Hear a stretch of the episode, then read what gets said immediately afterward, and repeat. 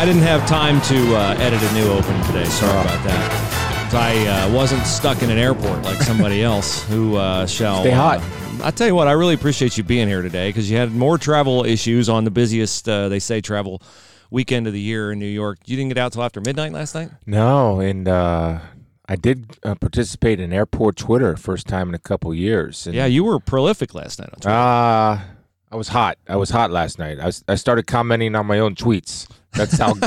that's what a Twitter storm I was in. I feel for you, man. It's been a while since I've been stuck in that because I Yeah. certainly don't travel as often as you do. It's hard to keep your cool in those situations. it's frustrating. But Nobody everybody in wants the to airport's be, frustrated. Nobody wants to be in that situation. So I look around, and I think it's you know, quite frankly, I, I was reminded of my my faith and how I'm supposed to act in that situation. I know the pilots don't want to be in that, and the, and the people working the counters and the flight attendants, and nobody wants to be there in that situation. But we all are, and there's nothing you're going to do about it. You can yell and scream and stomp your feet all you want. Uh, it's just not going to matter. So um, I thought, for the most part, I, I did ask the question. I don't know if you saw this on Twitter. Is you know, do flight attendants do they all have to be there to be able to take off, or can you go the the uh, power play? And I guess uh, FAA regulations. Yeah, I, I get your question. I mean, I do, and I understand your frustration. It does seem a little bit nonsensical. that was a friend. You need a friend. a friend was asking that. Yeah, so let's say they need four and they got three. You'd think, like you say, on a power play, you're a man down. but I suppose, you know, worst case scenario, emergency in the air, everybody's got duties to do and all that. But I'm glad you're here. Appreciate you're here. We got a ton to talk about today, which, you know, Goodness. start with 56 to 27. And uh, boy, uh, Ohio State, first of all, dominant. It, it's Ohio State was just amazing Saturday. I did have people texting me during the game, the first half, when Michigan was throwing the ball, like, "Hey, you said this would be easy." Uh, didn't the didn't the tenor of the game, the way it was unfolding, tell you that what Michigan was doing was not sustainable, and that eventually what happened was going to happen? Yeah, I think anytime you're 100% reliant on throwing the football, eventually bad things are going to happen. And that's why we see so many games in the NFL, for example, we have so many quarterbacks will throw for 300 plus yards, right? But they still lose the game. Yeah. And and that's I mean that's really a telling stat to me. And I was ex- uh, thinking those same things. Yeah, they're going good now, but it is not sustainable. You're exactly right. Then you you add on top of that the mistakes, whether it's the fumble by Shea Patterson, a drop pass by Peoples Jones, the jumping offsides. I mean, um, those self-inflicted wounds, and to go four for twenty-five in the second half. Now that wasn't all Shea Patterson. I thought Shea Patterson put his played well enough for his team to win, and I thought the offensive line, for the most part, did an outs the best job of blocking Ohio State's Yeah. front four. As Yeah. Urban Meyer said at halftime, they have to start bringing five because they're not getting there with four. So I thought Michigan's effort was there. Uh, I received a lot of questions on Twitter because I did open it up for questions last night in the airport on Ohio State and Michigan, and Mhm.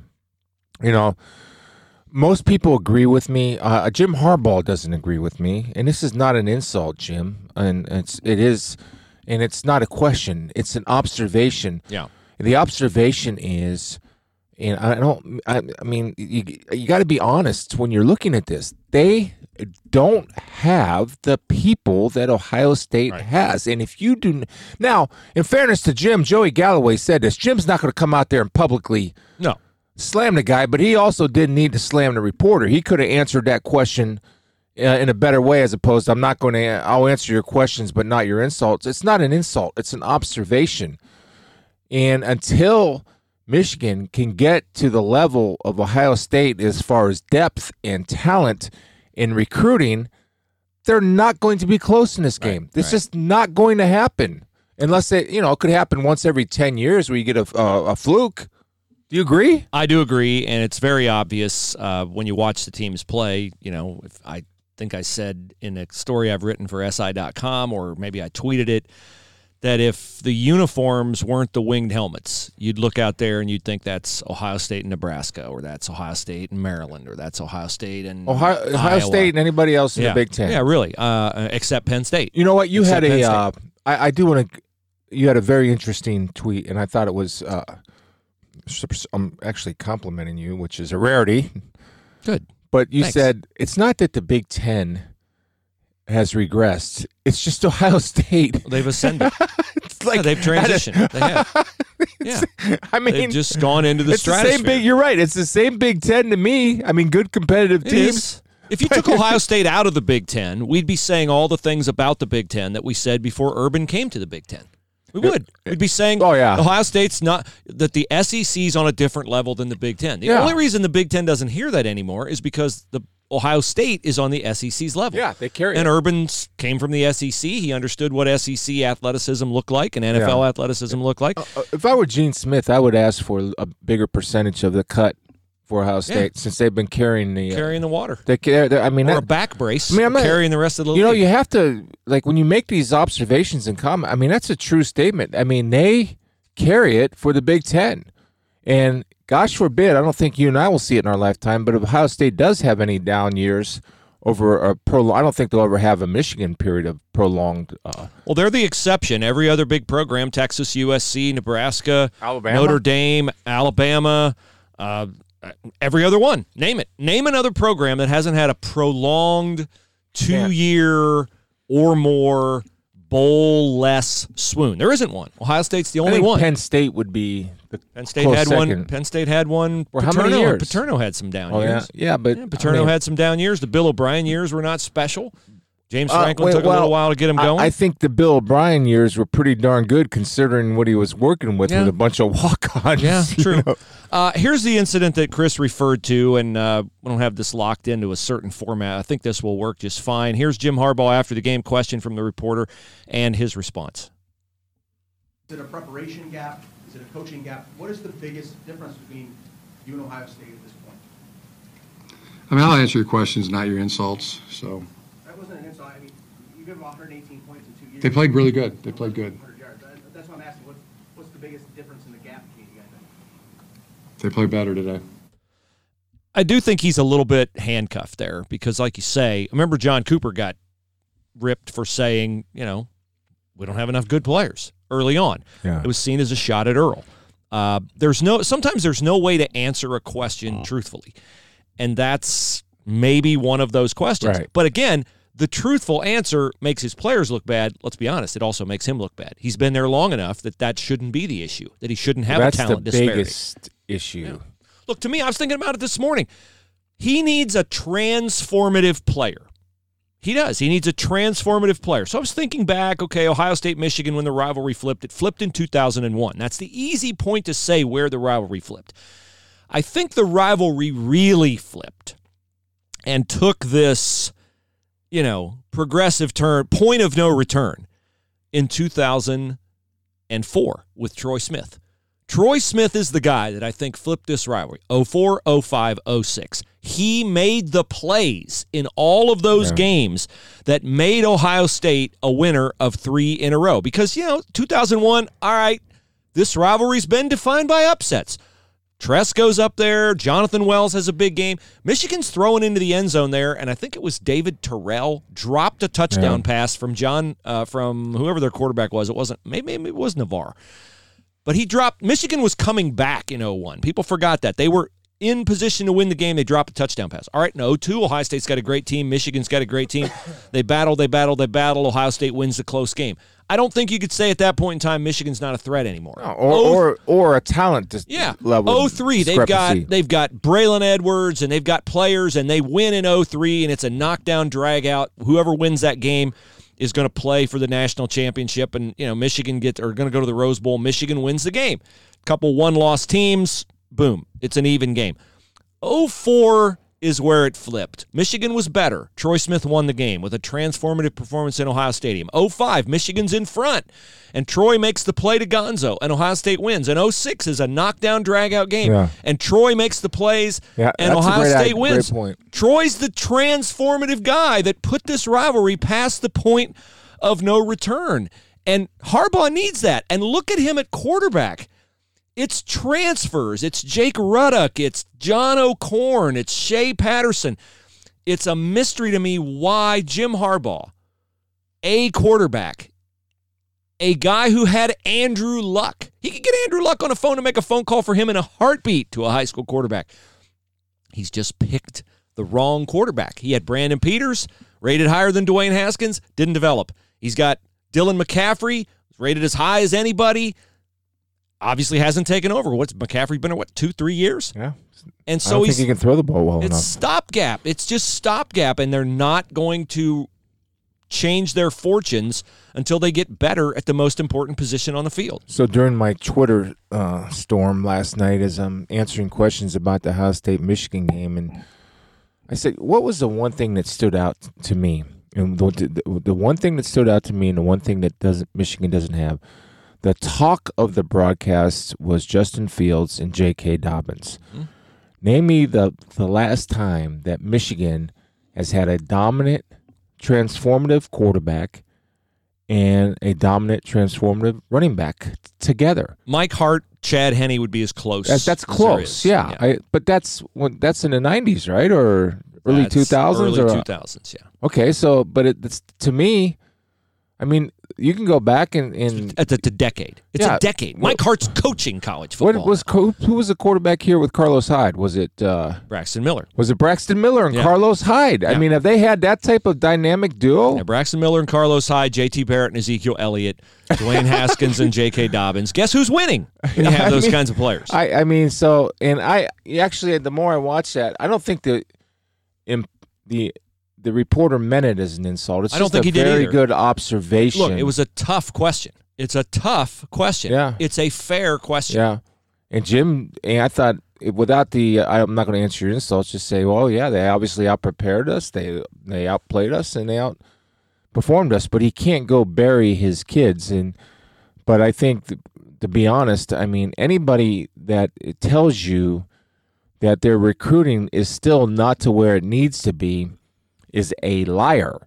Yeah. And I will tell you this: that we go around and we talk to every Division One coach or new coach that's getting a head coaching Mm-hmm. job. Even it's Greg Schiano about uh, uh, about the new Rutgers job. All right, what's the first thing you do, got to do? I got to recruit. Got to recruit. I got to win players. yeah. That's it. Nobody talks about plays. Nobody talks about fundraising. Nobody Scheme. talks about schemes.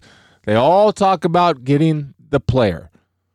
And when they talk about getting the player, they talk about getting for they might mention staff, but believe me, when they're talking about staff, they're talking about guys who can recruit. So you and I have been doing radio a long Yeah, time. yeah. How many times have you heard me say if, if you're looking for a coach, the number one quality he better have is he better be able to recruit. Better be able to recruit. Then we'll look at the X's and O's Yeah. because I do believe at this level most everybody knows what they're talking about on the chalkboard. Yep. I'm looking at if they can talk on the chalkboard. I'm looking about how they relate to kids. Then first and foremost, the number one thing on my checklist is how's this guy close on the road? It's like a salesman. Yeah. It's like you're CEO of a company. You better hire the best darn salesman out there. Uh, in that vein, and with uh, marrying that topic to the Michigan topic, I wondered after the game, uh, the a the gap's getting bigger. It's not getting narrower. It's getting bigger. Uh, 62 to 39 looks really bad because 62 just kind of smacks you in and the he was face. going in for 70 until the kid got hurt. Yeah, it was it was 56 to 27 by the way is a bigger margin than 62 to 39. and, and Ryan Day took the foot off the gas. he did. Ryan Day took the foot off the gas. I Which don't is think he- more embarrassing which for is I don't think Ryan wanted because another touchdown it's 63 and I don't think he I, I don't think Ryan He felt the need yeah. well I don't think he felt the need to do that because then it just sort of it can't do anything but help Michigan in the future I think if you put 63 I would have put I would have put a hundred I on him yeah, if I could So would have Urban, you know that. Yeah, I mean- so here's the thing. After the game, I'm thinking, well, this get, tap gap's getting bigger. You're not coming to Columbus and winning next year with Justin Fields, Chris Olave, Garrett Wilson here. You're and whatever running back he merges. Whatever running back he brings in, you're not. You're not winning here. So now they're going to be 0 and 6, and you're going back to Michigan. You know, okay, maybe that's the next time you have a realistic chance at winning is uh, 2021. Do you keep Jim Harbaugh? Well, they've pretty much committed to Harbaugh with a seven year deal, and how do you fire the icon and all that? So then I go to, well, all right, can he say, look, my offense has put up 39 and 27. That's enough to win. Our defense, we we got to make a change defensively. But they've so inflated Don Brown. And I think Don Brown's a really good coach, and he's done a really good job with them against everybody but Ohio State. A but that's pro- the game they got to win.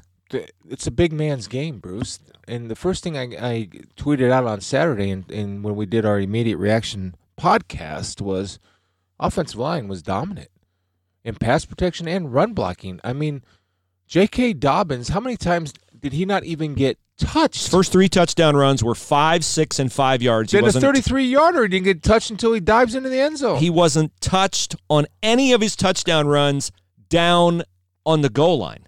Uh, that's that's I That's mean, insane dominance at the line of scrimmage. So are you are you coming around to my? I know we'll wait for a final grade. Are you coming around to my belief that this is as a group the best Ohio State line in the history as a unit? Um, Have you seen a more you know, dominant it- it's, performance? It's not that I dispute that. It's just that I don't feel qualified Okay, to make that's that. fair. I, I just, you know, they've had all Americans on the offensive it. line.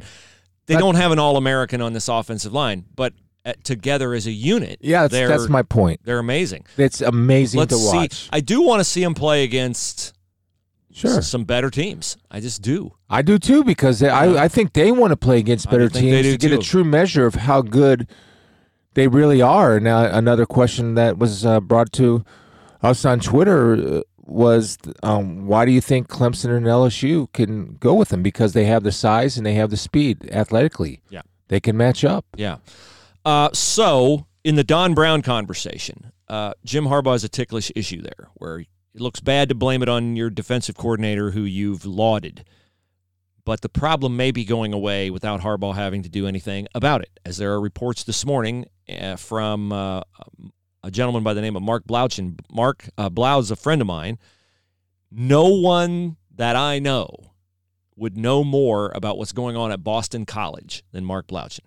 So when Mark Blouchin tweets that Al Washington is way ahead of everyone else Be a great hire, by the way. for the head coaching job at Boston College and that he wants to bring Don Brown with him as his defensive coordinator.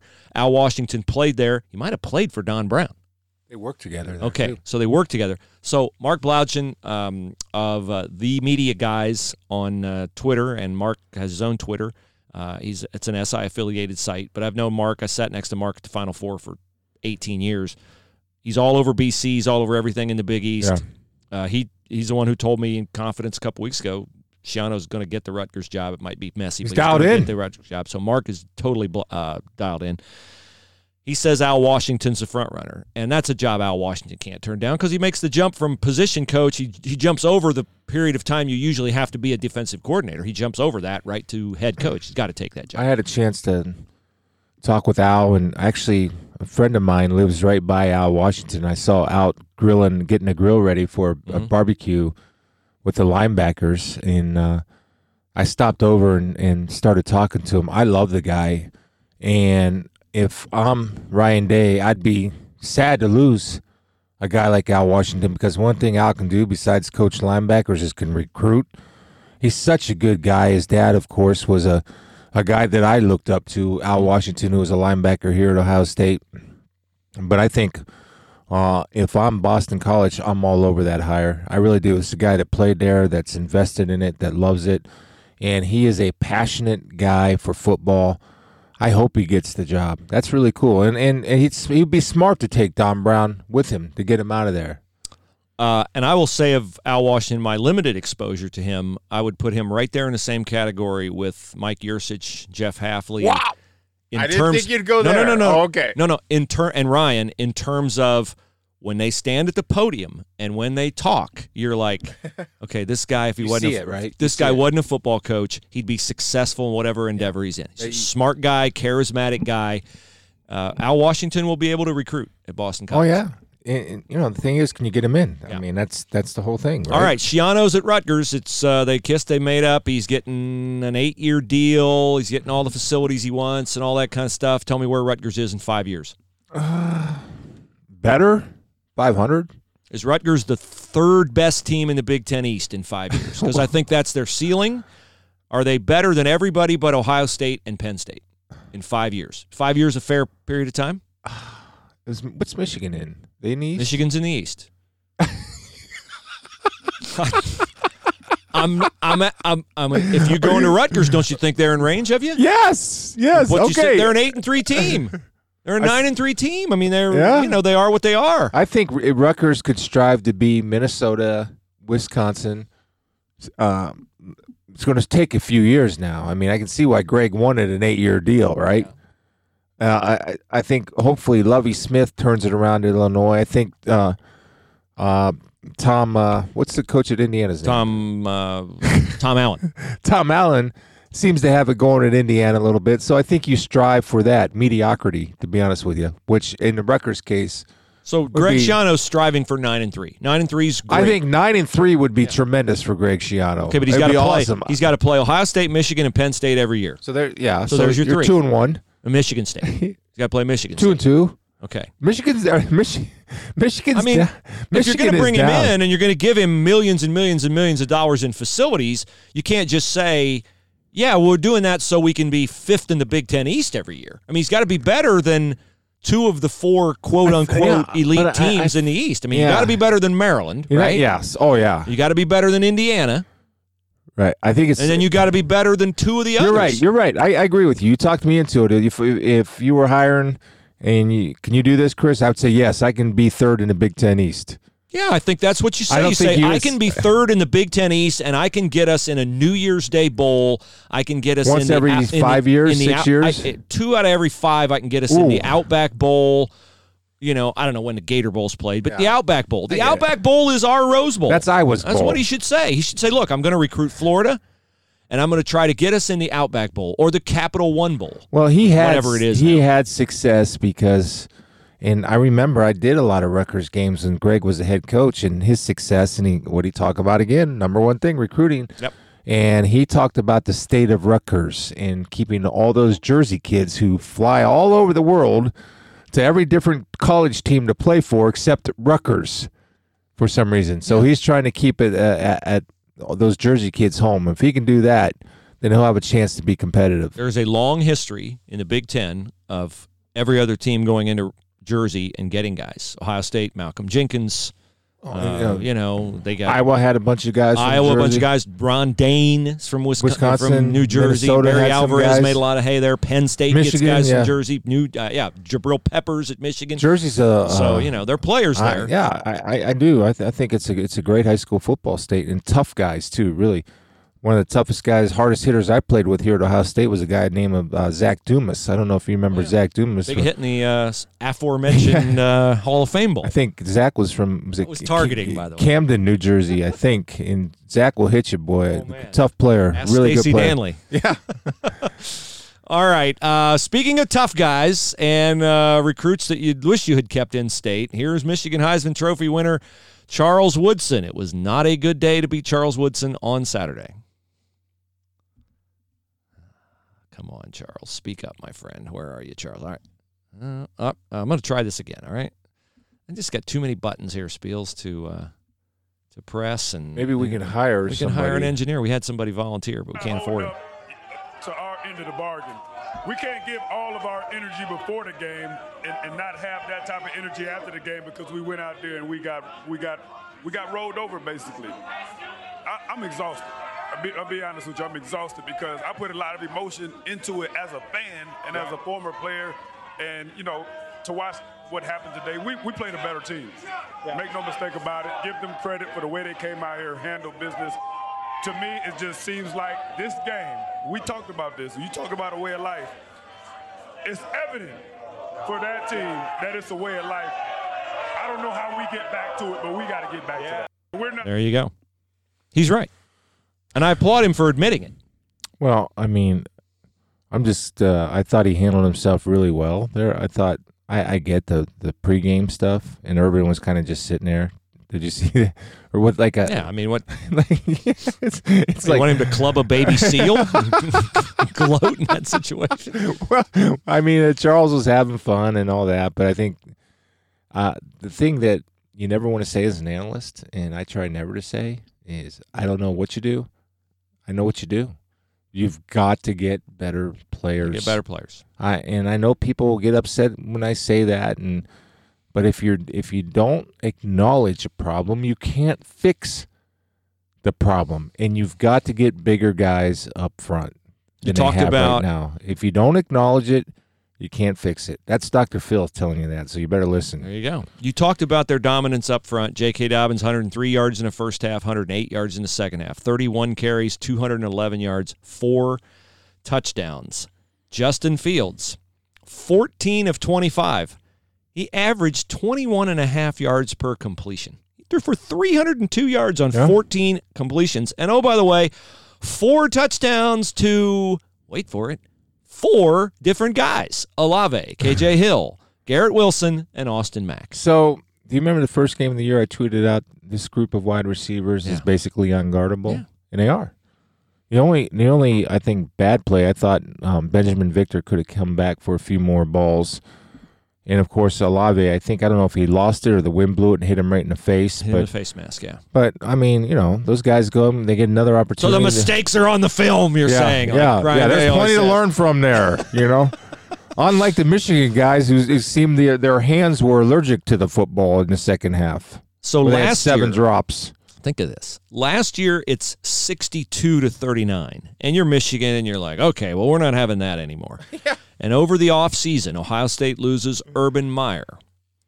They lose Dwayne Haskins, who threw for six touchdowns in that game. They lose the leading rusher for the Buckeyes from that game, Mike Weber, who had 96 yards and one touchdown. They lose Parris Campbell, who had almost 200 yards receiving and two touchdowns. They lose Johnnie Dixon, who also had a touchdown catch in that game. Terry and they lose Terry McLaurin, who didn't tearing have a- up the NFL. who didn't have a touchdown catch in that game, but oh, by the way, can play a little bit. And they beat you worse. And they beat you worse. And you, by the way, have Shea Patterson back and DPJ back, and you have all your guys back, and they beat you worse at your place. They beat you worse. I, I, I I know the answer, and it, it- the problem is for Michigan. It's easy to point out what the answer is. Mm. As in life, it's very difficult to execute. Yeah. the answer. And I, I somebody had a good tweet and gave me an idea last night. I don't know how many kids they have on from the state of Ohio, but I don't know. Six. That's it. Their only starters from the state of Ohio are their long snapper and their punter. Okay. And so I don't know if Jim has not put an emphasis on the state of Ohio, but I do know this. We just played a clip from Charles Woodson. Yeah. And you think a guy that killed us in 1985, John Kolesar, wide receiver, Yep. state of Ohio. Desmond right? Howard. Lawrence Ricks, Desmond Howard, Elvis Grbac, uh, Mike Gerlach, who was a tremendous, I don't know if you remember him, Bruce. He was a really good uh, linebacker from Lakewood St. Ed's. Lawrence Ricks was a really good running back from uh, uh, Rob Lytle. Yeah, Rob Lytle Dan Fremont. Dierdorf. I so I mean, here's Jim the thing. Mandich. I mean, you- Once again, I'm here yeah. Go in ahead. good faith Go ahead, do it. to save Michigan again. If you Really want to big of you. start competing with Ohio State. Now, listen, I really want them to hear this. The formula has been set in place, just like Bo almost got me. Bo set it in place Yeah. for you. Yeah. Not did. to mention the previous coaches, not to mention Gary Moeller or Lloyd Carr. They gave you the formula.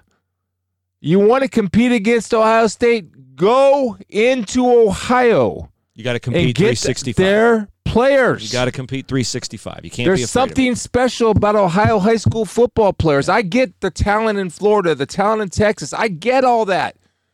But if you want pure, unadulterated, nasty, passion loving players that are very talented, that are good enough to play in the NFL, just look at Ohio State's roster. You, Michigan, do what you used to do. Come to Ohio and compete against Ohio State for Ohio State's guys because you're going to continually to get your rear ends kicked on the field if you don't recruit against Ohio State and start winning those battles. And I would say that Thank par- you again. that part of it's never been easier because Ohio State is taking fewer Ohio players than they've ever taken in the Tressel era, in the Earl era, and even in the Cooper era to a lesser extent, but still more so. Their foundation was Ohio. Now their foundation are all right. Who's the best? Or the foundation is all right. Who's the best? Who's by Jeff Well, Okudah, Texas, uh, J.K. Dobbins, Texas. That's a luxury they have. they have the luxury they have, and they can play it. But I'm saying why Jim Harbaugh has allowed Michigan State to play here in the state of Ohio and take the guys out of Pickerington and places like that where there are players. yeah. uh, you know, who's one of his best players. He's been there, Jake Butt, Pickerington. I mean, it's just it's. I don't understand what they're doing, and they got to look at everything they're doing. But it- but, it- but they got miles to But here's up. here here's the thing. I mean, I, I, I imagine that the people at Michigan don't think much of me.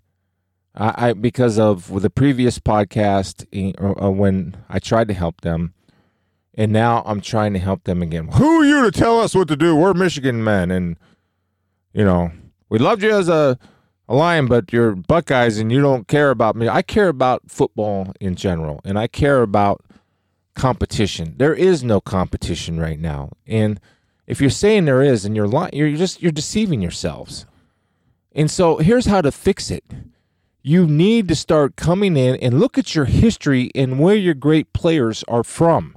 They're not from the state of Michigan. They're not from they're not. Florida. They're not from Wisconsin or Jersey or California. They're from Ohio. And I made this statement on a radio show with Bo Schembechler. I said, Bo, the best what's the best thing about Michigan that comes from Ohio? You know, I don't I, I said you. I said, think where Michigan football would be without the contributions of the state of Ohio players. Where would it be? It would be Indiana or Illinois. It would be what it is now. Is what yeah, it would be. yeah, yeah, they'd be eight and Nine and three. Be nice, nice little cute Yeah. team up there. Yeah. Just crying. Little engine it could. give us. Plucky underdogs. I mean, I and I Is just that don't. fair though? I mean, is that uh, this? It's absolutely. I want to go. And, Here's here's the you you.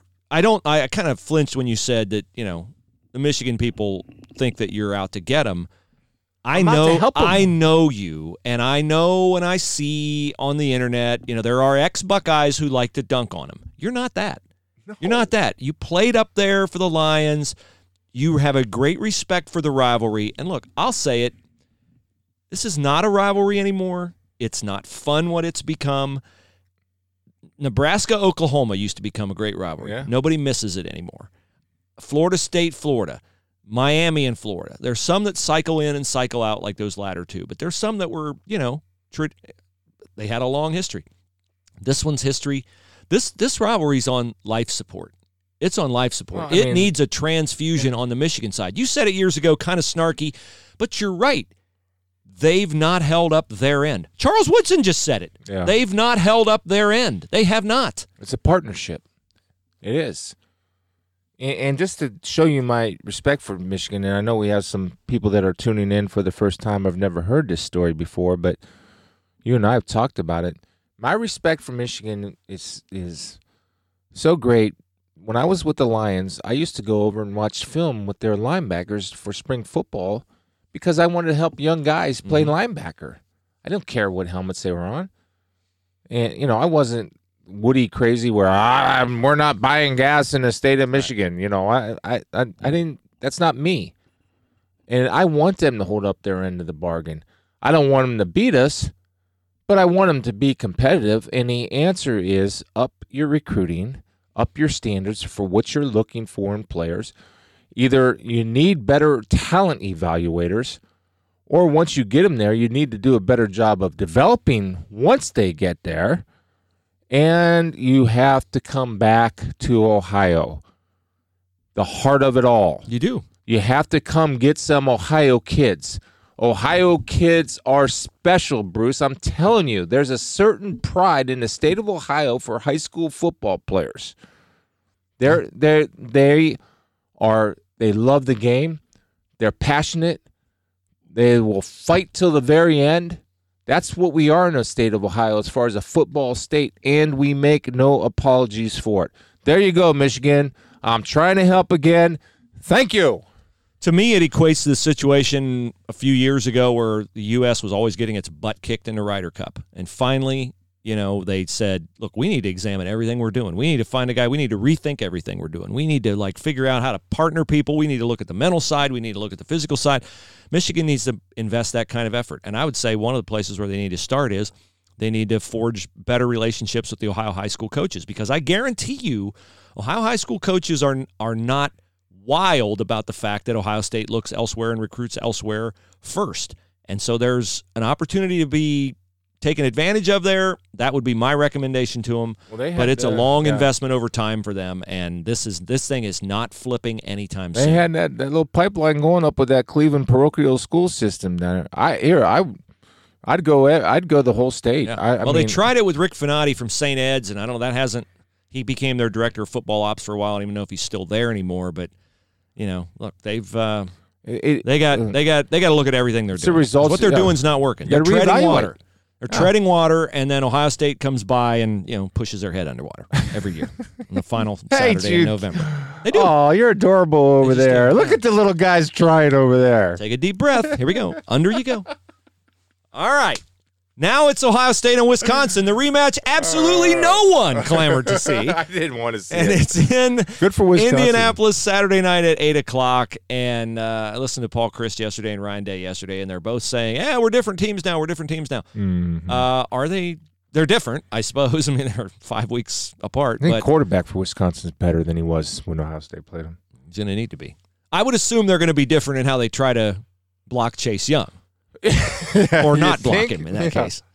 Yeah, I was looking at the game yesterday, the play-by-play from that game. It was ten to seven, midway through the third quarter, and as he has done all year, um, in understated ways, Justin Fields flipped the game around. His scrambling, his ability to convert third downs. Yeah.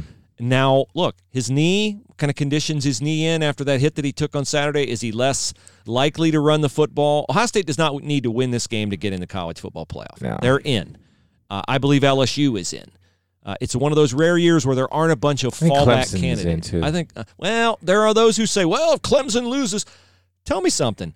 Uh, what are they going to do if uh, Baylor beats Oklahoma, Georgia loses to LSU, and uh, Utah loses to Oregon? You going to put Baylor in with one loss? I mean, they the committee does not like whoever's the Baylor. If you look at champion. Baylor will be a conference champion, but Baylor's non-conference schedule is a complete embarrassment. Uh, they apply the eye test on Ohio State over LSU, which I have no problem with. If you're going to apply the eye test for the difference between one and two, you need to apply the eye test on the difference between four and five. And nobody's going to make me believe that one loss Baylor is better than two loss Alabama or two loss Georgia. I agree.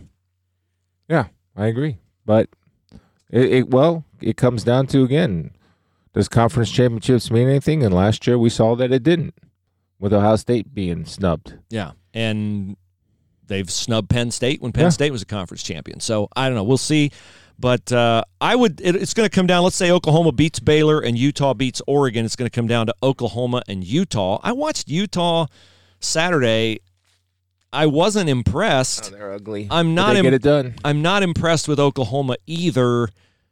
But Jalen Hurts is, you know, a- kind of a guy who will turn television Yeah. sets on. And Yeah. don't let yourself uh, be dissuaded. That is always a factor. You think Jalen Hurts will get more eyeballs than Utah? Yeah, because look, that's the team that's probably going to be playing Ohio State. So if it's a blowout, you know, are people going to watch because of Jalen Hurts? I think Jalen Hurts. Well, look, Ohio State's going to deliver the ratings, no matter what. So Yeah. maybe they don't even care who it is. I mean, Well, they care, but maybe it's a not better a deal. game, I think, is Oklahoma because Oklahoma can score. Now the question the Alex is, do they factor, a little little bit of do they hold there. do they hold Ohio State to under forty five? you know, I, I don't I don't know if that's the case. I don't know either. But uh, LSU, uh, now that Auburn beat Alabama, everybody around here loves it when Alabama loses. The problem is it helps LSU because it makes Auburn look better. And Yeah. now LSU, when the rankings come out tomorrow night, there will be in the top 12 Bama, Auburn, Florida, Georgia. All four will be in the top 12. Yeah. And if LSU beats Georgia, LSU will have wins over four top 12 teams. Ohio State will have a win over Three Penn State, top twenty teams, I guess. um, top, but top Penn- twelve. I don't think Wisconsin will still be in the top twelve after Ohio State beats them. I don't. Yeah, I mean, I, I So LSU can make the argument: Look, we've played a much tougher schedule, and we're in the toughest league, and we should be number one. Mm. I think what Ohio State know. has done has been so special this year. What the closest team has Well, been Penn State. Penn State, eleven points. Their average margin of victory, and this is kind of serendipitous with uh, Wisconsin next on the uh, schedule. Yeah. Their average margin of victory is thirty-eight point seven points, and thirty-eight seven was the score of the Wisconsin game. Jonathan Taylor's played twice against Ohio State. He doesn't have 100 yards. I don't mean he doesn't It's have 100 yards in either game. I mean he doesn't have 100 yards total. 39 carries for less than 100 yards. They used him as a decoy Saturday against Well, I the, mean, uh, that's I think that's what they have to do. They have to throw the ball early. First so down, hopefully, yeah, I mean, hopefully to get Jonathan Taylor on track and ho- make Ohio State adjust. But I just think I I, I just don't think athletically they they can throw the ball uh, consistently like Michigan tried to do to try to beat Ohio State. Okay, Pittsburgh here's a it. here's a uh, we don't know what kind of condition Justin Fields is in. Would you rest Justin Fields and try to win this game with Chris Chugunov to not expose Justin because they did sack Justin Fields five I would times. see. Uh, I I mean, that would all depend on you know the severity of the injury. I if it was a chance that he can hurt it more as opposed to the regular chances of him hurting it, I would seriously consider it. yeah, So I mean, I think they got nothing to lose, and I think I mean, they could win the game I, with I mean, you, you take a look at it. I mean, what's more important to you, be the Big Ten champions or be the national champions? yeah, They're not talking about Big Ten championships over there. No, they aren't. might they might give it lip service, but you don't think they're thinking Big Ten champ. Oh, that No, we got to win a. Big Ten. I don't care. For I don't care about the playoff or the national championship. Our goal is the Big Ten. Yeah, sure it was back in 1978. Okay, speaking of LSU, did you see what Joe Burrow did yes, senior night at LSU? How cool was that? uh, it was. I thought it was great. I thought it was classy move on Joe and, and being embraced. And with Joe, I was thinking about this on the plane last night. So if Here's what he did. He came out for introductions. yeah, His jersey on the back was B U R R E A U X. so what if Uh, the uh, Cajun way of the O, o, o sound, Joe Burrow. So that What that's if- what he did. if Joe, uh, J.K., Chase, Justin were the four finalists at the Heisman Trophy ceremony, four Buckeyes. Four Buckeyes. Yeah. Somebody asked me about Joe Burrow winning a Heisman. I said, "Yeah, it'd be, it'd be nice if another Ohio State graduate would win the Heisman Trophy. Absolutely, another Buckeye getting a Heisman Trophy. Did we get part of that? You want to talk about recruiting? Did we get part You- of that? you, you, the Heisman Trophy winner was your guy for three years. You let him go, and you won a national championship the year you won the Heisman. That's the statement right there. We would tw- tweet that out, my friend. That's amazing. That's that's an amazing thought right there. You're on your A game today. Oh, thank you very much. Well, it's shocking, but true. I'm Pittsburgh started it. Pittsburgh started it. Epstein didn't kill himself. Why would he wear that shirt, Bruce?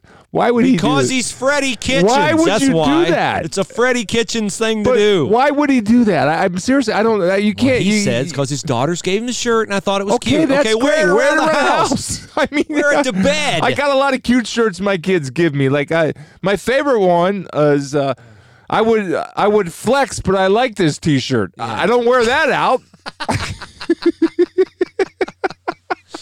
Oh yeah. So the Steelers yesterday uh, beat the Browns twenty to thirteen in a game the Browns led ten to nothing in a game the Steelers played without Maurkice Pouncey, without James Conner, without Juju Smith Schuster, and without Ben Roethlisberger. Of course, they also played as they have all year without Le'Veon Bell and without Antonio Brown, and they came back from a 10 nothing deficit behind the immortal Devlin Hodges. Um, and Baker Mayfield started 10 of 12. He finished 8 of 20. Uh, they they ran the ball six times in the second half. Six times with Nick Chubb and Kareem Hunt uh, apparently not kidnapped at halftime. uh, they were there in the second half. Uh, Odell Beckham, three catches for 29 yards. Jarvis Landry, though, got six for 76. Here's a question was asked to me on Twitter uh, during my lovely stay in Newark, New Jersey, in the beautiful Newark Airport. Should Freddie Kitchens be fired? I mean, I, I'd say, I, I don't think so. I think he gets one more year. But I said it's a results-oriented business. One more year. Team just need to stop creating self-induced chaos. Shoes, celebrations, T-shirts, fights, fights with reporters. None of that has anything to do with winning. You left out visors. And visors, visors. yeah, and visors, and, and all the special things that they seem to place an importance on. Arguing with people. Um, so You left out swinging a helmet, hitting a guy. Ah, uh, that's fighting. Uh, Every year, this is no ki- no kid. that- but- From the time I did radio in Cleveland, and the first year I did it, you know, we had Peyton Hillis was going to drop out of the NFL and become a secret agent. I said to myself, I need to keep a calendar week by week of all the Browns nonsense that comes up in weeks one through six, because by the time we get to week 14, there's been enough nonsense between week seven and week 14 that I've forgotten all the nonsense from weeks one through six. And this year is uh, that's a lot of nonsense. yet another year where I didn't keep the calendar, and occasionally someone will say something about visors or something, and I'll go, "Oh yeah, I forgot about when visors were a big deal."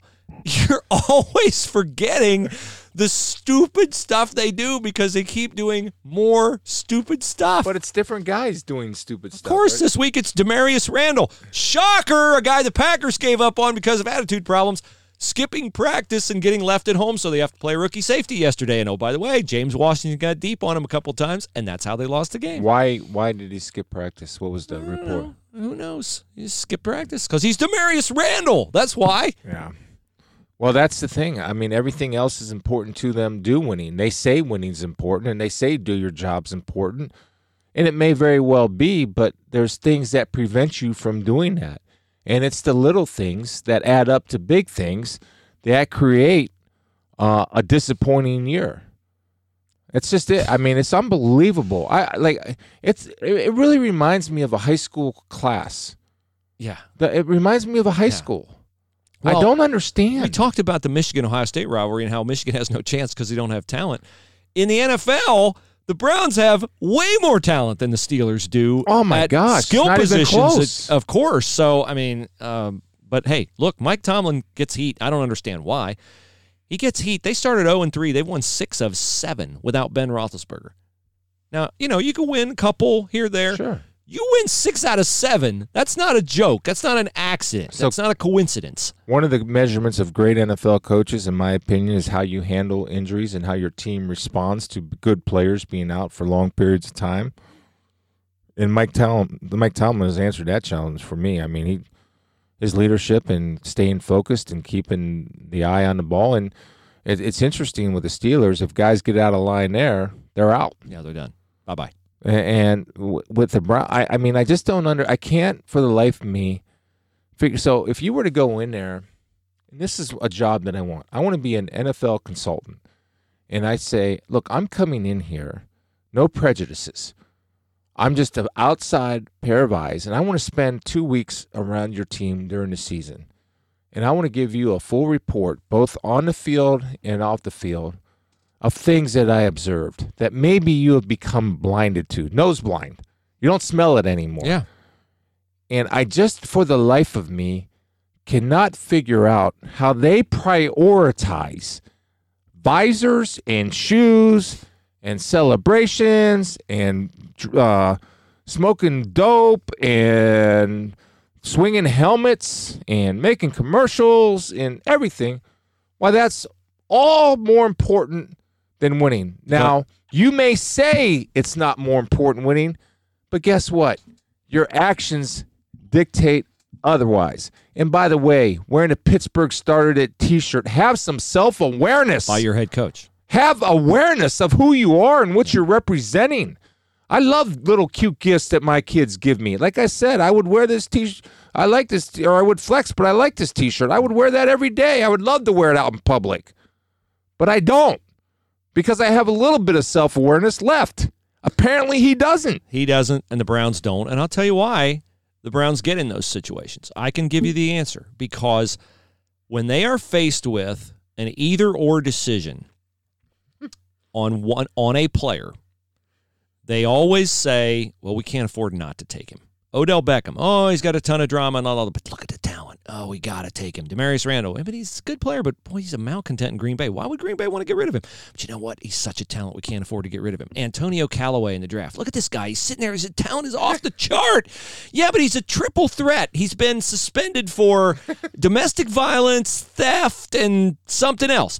That's okay. We can't afford not to take him. So every single guy every single instance where you can make a decision on, you know, this guy's probably not good for our culture. There's a reason why they're willing to trade him. There's a reason why nobody's drafting him. There's a reason why that team's willing to release him.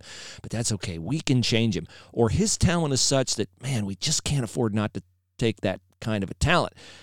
Well, after a while, instead of having one of those guys and counting on the other 52 guys on your roster to keep him in line, now all of a sudden you have seven or eight of those guys. And guess what? It only takes about three or four of those guys to mess up the culture for all 53 of your guys. And so you have visors and shoes and helmet swinging and this, that, and the other because you weren't willing to make a tough call on somebody and go, you know what? I'm not going to be blinded by the talent. I'm not because Yeah. the, the intangibles that he brings to our team are more damaging than the tangibles are beneficial. Until they develop that discipline going to. organizationally, they are not going to be anything other than what they are, which is a colossal disappointment and a recurring joke. And a one, two, three me team. Not a one, two, three team. One, two, three me. That's just who they are. I mean, you can say, look, Odo Beckham's been a model citizen, Bruce. He hasn't done, you know, just a visor, and who cares about that? La, la, la, la. Okay. Odell Beckham, on a football level, did not show up for minicamp, did not put in the work with Baker Mayfield. Who does Baker Mayfield feel comfortable throwing a football to? Jarvis Landry. Jarvis Landry.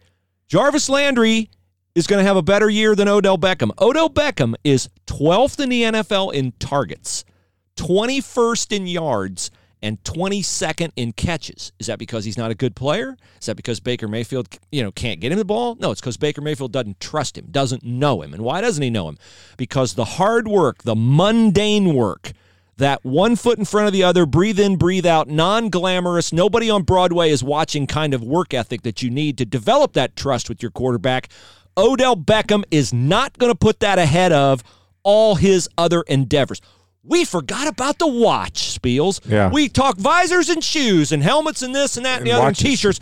We didn't forget about the watch. We forgot about the watch because I didn't write it on the calendar because I didn't keep the calendar of Brown's nonsense. That's your fault. That's where we are. You only Every your- year. That's Every year.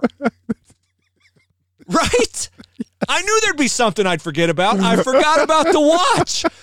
And then I forgot I'm going to wear the watch. I don't care. I'm going to wear the watch. just like I'm going to get another penalty. I, I don't care. I mean, that's but that's I'm offering my services to 32 NFL teams that let me come in during the season, uh, during the week, to observe your program, your practices, your players, their attitudes. I'll give you a breakdown report. I'm biased, coming in with a fresh set of eyes, and tell you what I think. It's just somebody that's been around the game and the business and knowing I think what it takes to be a good player, and I'll just give you a fresh set of eyes and tell you what I think. And uh, that way, because I think if you're around it so much, you start. This is so much uh, that people have to guard against in in NFL teams. You start hearing what you want to hear, and not hearing anything else, and only seeing what you want to see. So that's why it's a good idea to get a fresh set of eyes on it. There's my uh, again. I'm helping the world of football, Bruce. I'm just a a giver. All I do is give, give, give. but you can't have any impact unless they give Act you it. give you authority and act on it. And they'll, I mean, they'll they just say, "Oh, gee, me a- thanks for your input." Well, I mean- yeah. I mean, well, they can take it for what they want. I mean, you know what? I mean, Look. I like people coming in. It, it, it, it, now I'm going to get a little serious here. It's like having a faith accountability partner. Absolutely, you better believe it is. It's exactly that. that you are saying or seeing things maybe not like this guy is observing you from afar and saying you may not want to hear this and it may not seem like it to you but at least take it under advisement and look at it That's right. then make your choice and your decision That's right. Uh, but look, John Dorsey with the Browns is the same John Dorsey that he was with the Chiefs. Marcus Peters, Justin Houston, Tyreek Hill, Kareem Hunt. Great players who he said, "Ah, I just cannot afford to say no to these guys. And they come in, they perform well for a while. But did the Chiefs win any Super Bowls? No, they did not. And is Marcus Peters still a Chief? No, he is not. Is Kareem Hunt still a Chief? No, he is not. There's a reason why a talent like Marcus Peters travels from team to team to team because teams get fooled on the talent and then they get there and they go, man, we can't deal with this guy. This guy's a net negative. And the Browns have a bunch of guys like that. Yeah, but he can sport a hundred thousand dollar watch like nobody else. And he's going to keep wearing it, no matter if he gets fined or not. All right, uh, weird uh, situation with Clay Helton. Uh, one of my colleagues Tell the at people who Clay Helton. Clay. Helton's the coach at USC.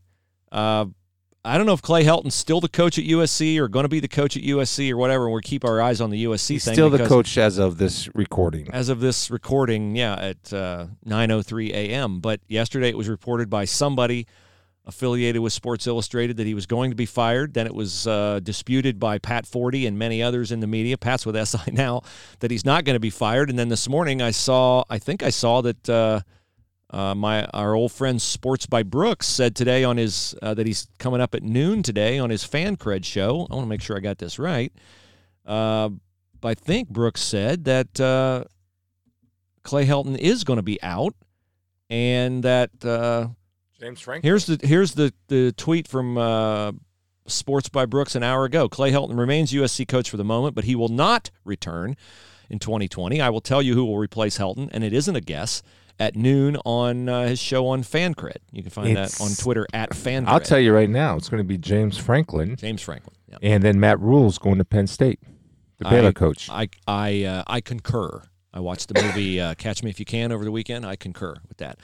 Uh, but imagine the inner conflict in Urban Frank Meyer if he could have the USC job and the Dallas Cowboys job. Here's the here's the, he the chooses to remain a restaurateur. that's the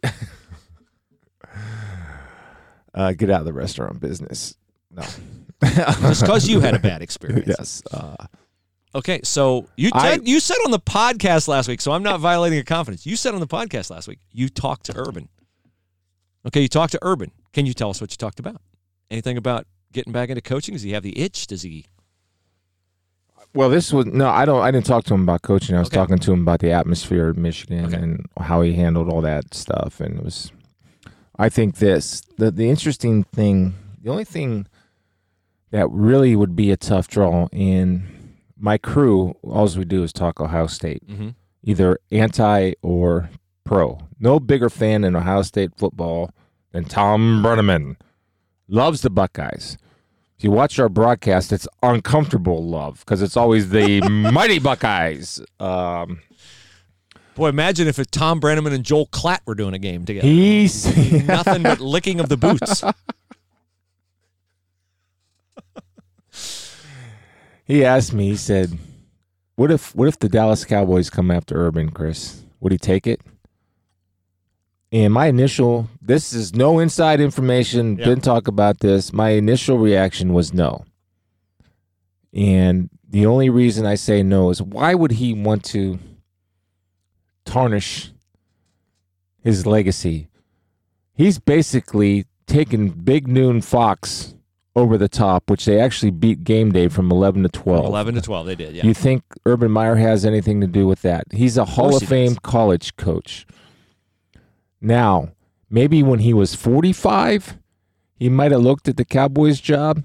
Then the question was asked to me, what if Ryan Day That's what I was going to ask you. was offered the Cowboys job? Yeah. I would, and my initial, just my initial thought reaction was that Ryan Day would be in a three point stance, sprinting to the airport to catch the next American Airlines flight to DFW. Do you concur and agree with that? I had that conversation with someone who has a very informed opinion on it.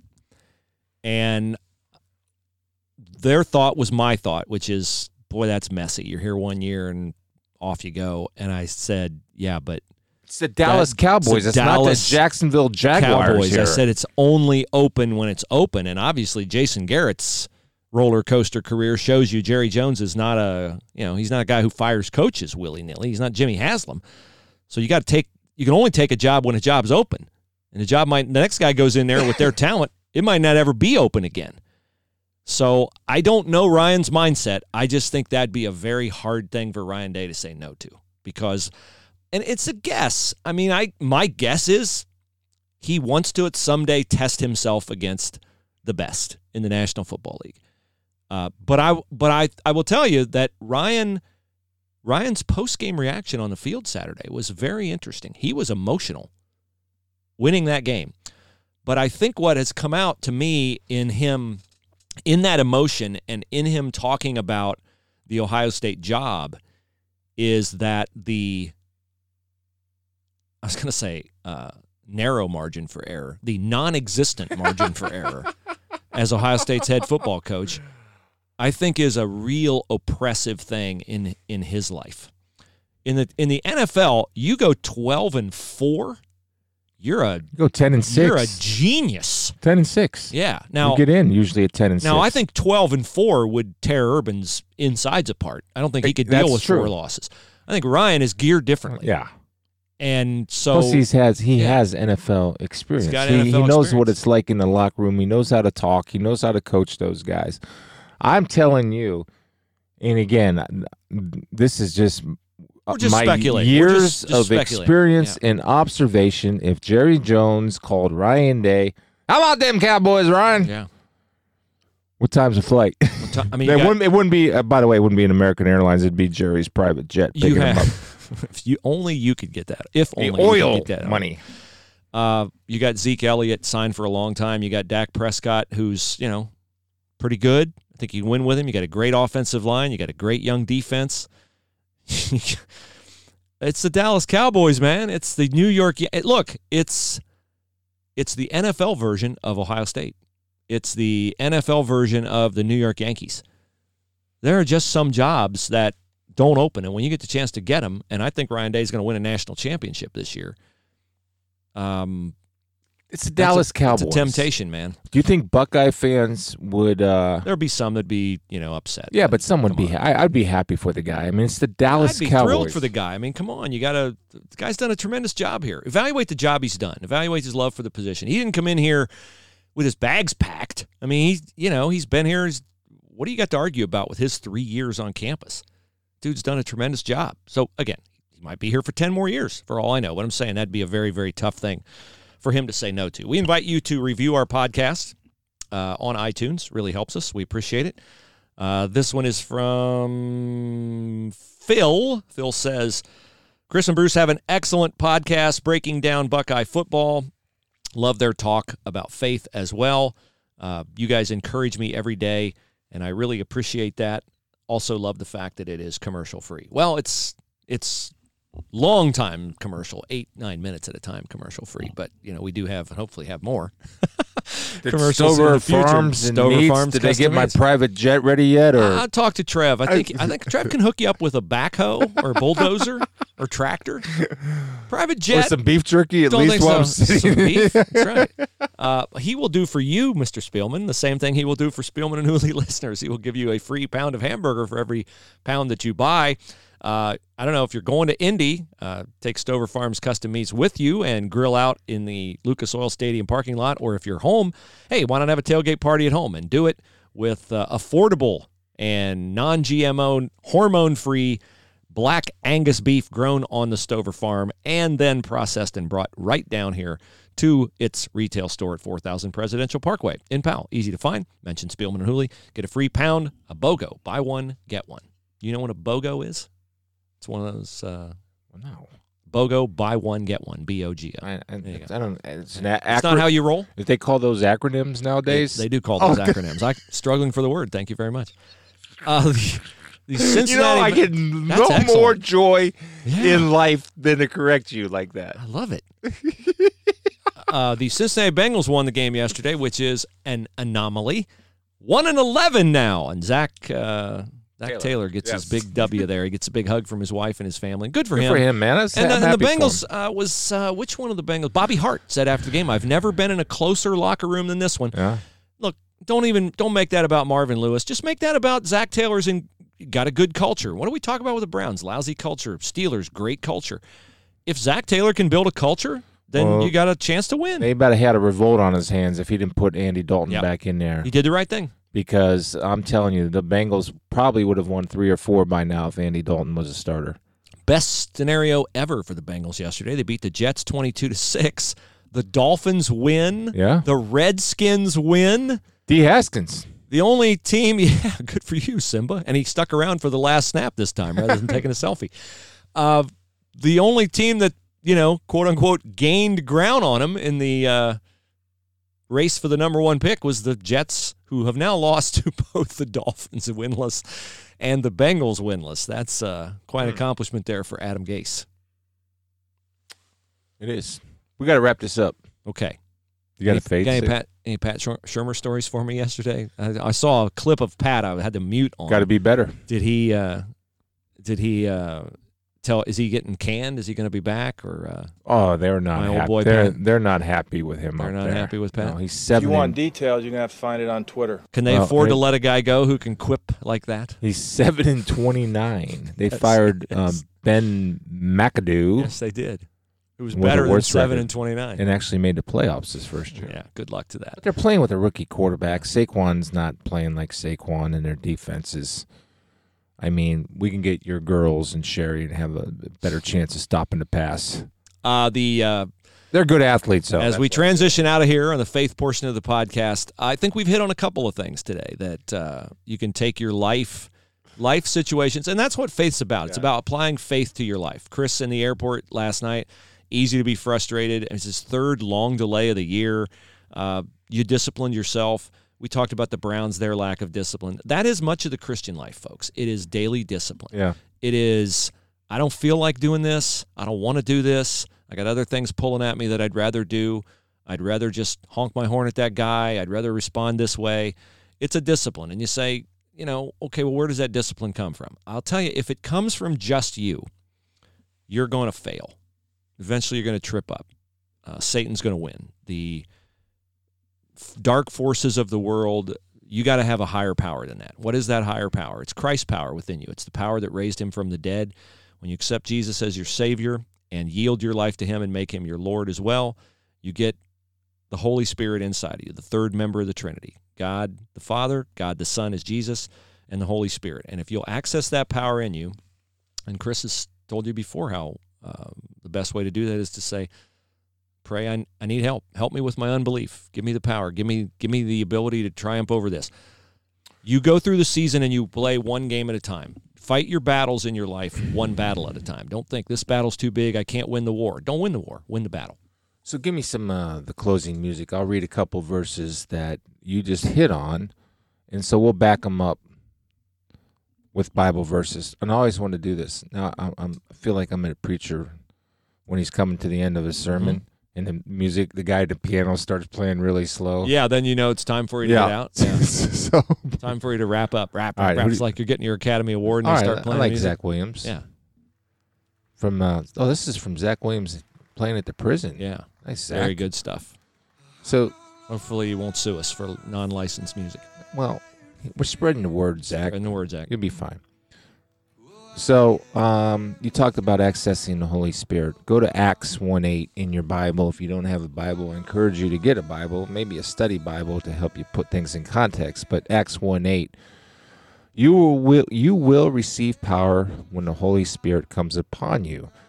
And the Holy Spirit will come upon you when you ask the Holy Spirit to come upon you. And when you say, hey, look, man, I'm a good dude. I try to do things the right way. I still make mistakes, but the good news is that I'm covered because remember, we're not the children of God of Good Friday. We're the children of God of Easter Sunday.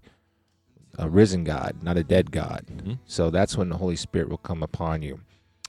Then I want you, what I've tried to do, and I'm doing a better job of it, and I'm getting better, but I have to have a daily reminder to practice what I preach.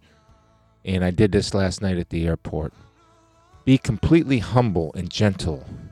Be patient, bearing with one another in love. That's Ephesians 4 2. So these are not the f- philosophical ways that Chris and Bruce made up. We're not the inventor of this type of behavior. We are a follower, and it's okay to be a follower in this situation. So, those of you that know that your patience level, especially around holidays, around family, or stress at work, remind yourself go to Ephesians 4 2. Write it down right now. Be completely humble and gentle. Be patient, bearing with another, one another in love. Then go back to Acts 1 8. How can I do that? How can I do? My human instinct tells me to lash out. You will receive the when you receive power when the Holy Spirit comes upon you. Acts 1 8. There you go. Ephesians 4 2, Acts 1 8. Check it out today, folks, and apply it. God bless you all. Thanks for listening.